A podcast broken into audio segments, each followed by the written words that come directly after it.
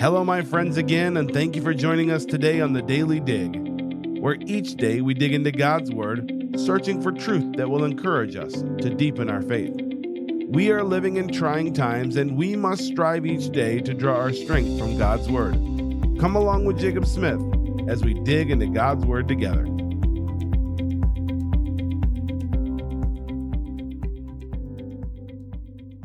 And welcome to another episode of the Daily Dig. I'm so glad that you've joined us. We are looking at having a new guest in today, is finishing out uh, the end of our study in the book of James. It's been a wonderful study. We've had several guests from all around the country. I am currently back home, and we are looking at uh, having a dear friend of mine. He is a wonderful minister to my family and my children, and we have the youth pastor of our church. Would you introduce yourself, brother? Yeah, my name's Pastor Riley, and I've been at First Baptist Church of Goodrich for a couple of years now, working with Pastor Ben. Uh, that was just on the podcast, and just a privilege to serve uh, the Lord in ministry. And so the the thing that I love about our church is really the the heart to love the Word of God. We have several families throughout the church that love the Word of God, and we we just develop this this love and kindred spirit to talk the Scriptures and so this is just really another opportunity to kind of, you know, jump into the Word of God and just excitingly uh, see what God has for us each day. As we're looking into James chapter number five, we finished last time with uh, Brother Tom Harmon. We were in verse number eight. And so we're going to look at verse number nine today and see all the way down. We're going to try to get to verse number 12. Let's see what it says. It says, Grudge not one, one against another, brethren, lest ye be condemned. Behold, the judge standeth before the door. Take, my brethren, the prophets who have spoken in the name of the Lord, for an example of suffering, affliction, and of patience. Behold, we count them happy which endure. Ye have heard of pa- the patience of Job, and have seen the end of the Lord, that the Lord is very pitiful, and of tender mercy. But of all things, my brethren, swear not, neither by heaven, neither by earth, neither by any other oath, but let your yea be yea and your nay, nay, lest ye fall into condemnation. Yeah, what a great passage to jump into. And obviously, we've been coming off verse 7 and 8 and keeping that context in mind um, that we should be patient, enduring for the coming of the Lord. And when I think of grudging, the idea is kind of murmuring or talking, you know, complaining against people if we said if we asked you today is there just that one maybe person in your church that you work with that maybe they're just not your cup of tea you know maybe your personalities just don't go together we really have the decision as believers whether we're going to work together with them we're going to put this passage into application or if we're going to gossip about them and complain about them. And uh, that's the situation we're we're dealing with right here starting in verse 9 in verse 9 it, it really is driving home this point of the the lord's coming back. Oh, are, are we going to let little minor things be the pebble in our shoe that stops us from advancing the gospel together? And and this is the the crux of christianity i am convinced and if you listen to the podcast long enough as we've been going through the book of james really the truth is is that knowledge about the word can be dangerous when it's not applied we we are getting to a place as Christians where we have access to study tools, we have access to information galore, but the reality of it is is that as Christians we are called to live out the word of God. And that's what James is driving home.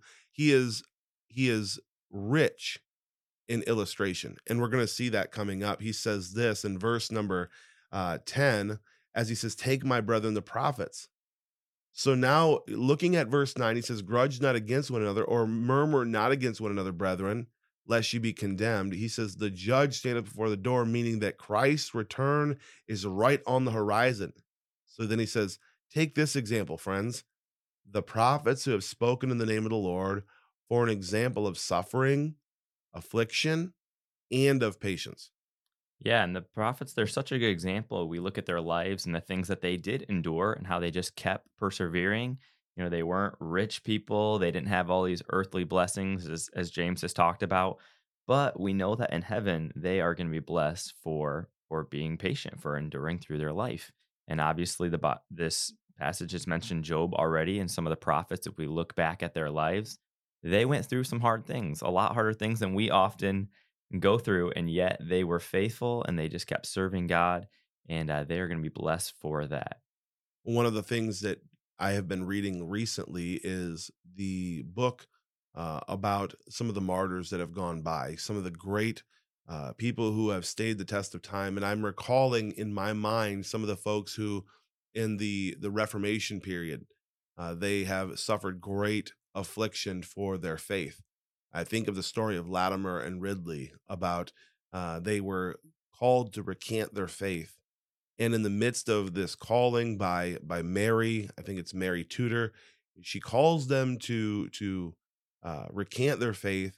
And Latimer, Latimer and Ridley decide they are not going to recant their faith. And I remember the phrase uh, as they're being burnt at the stake, where Latimer says, Play the man, Master Ridley. By God's grace, may our lives be candles burnt in England for all to see. And I believe that's the phrase, if I'm not mistaken. And you you see how they gave their lives for the gospel. They endure, endured great affliction, remaining faithful until the end. And so let's look at verse number 10, where he says, Take my brethren, the prophets who have spoken in the name of the Lord. They stood up for the faith and they're suffering affliction and patience. In verse number 11, it says this Behold, we count them happy which endure.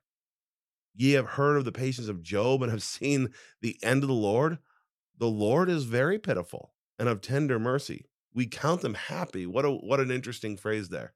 Yeah, I love the if the Bible were written today, often people use this, the Bible written today, where would we be in this? And we can see the end. We know that God has written the end of these stories for Job and for the prophets. We can read about the the guys in the Reformation and people before us that have really just taken the torch. And we see at the end of their life, there's no regrets we see that they don't look back and say, I wish I would have just living for myself more. Uh, I love just giving this illustration to the teens because there's, I've never met somebody, I've never read about somebody that gave their life to the Lord and looked back at the end of their life and, and said, Man, I just lived this terrible life. I wish I would have given myself more and not Jesus.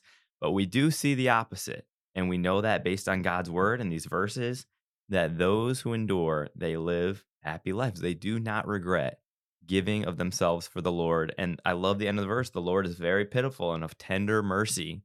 God loves those people that sacrifice and endure for him. He gives them the the mercies that they need in those times.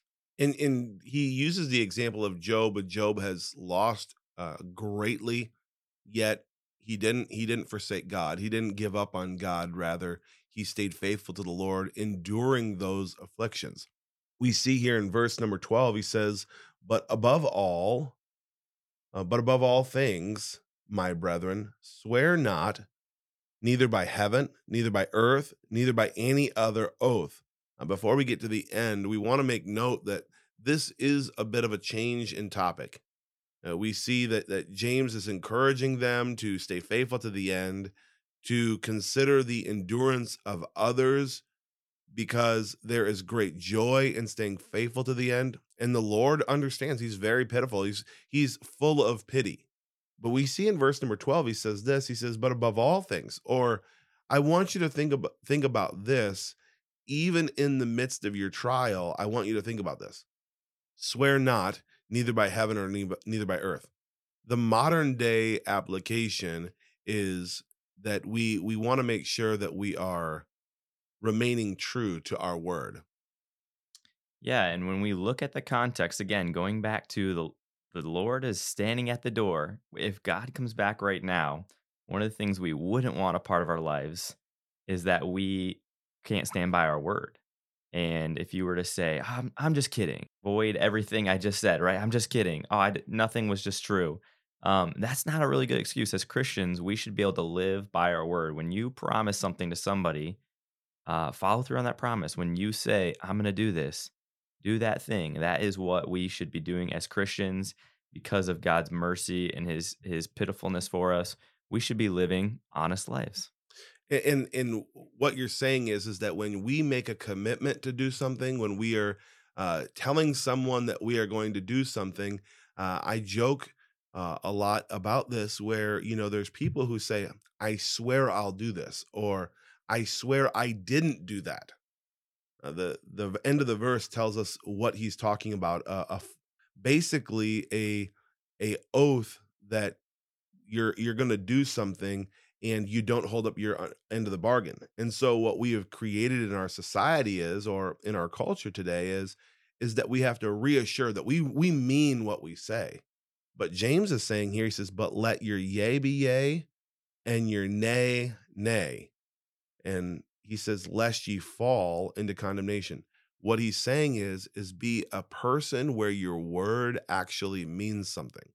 And so, my friend, as we come to a close today, I just want to kind of uh, throw this out there for us to apply to our life is how how are you doing in the area of faithfulness? Every day, plowing the row that God has given you. In the midst of trials, it's easy to become the complainer that's looking to your left and to your right and comparing your lives with others and, and complaining because your situation is not how you want it to be.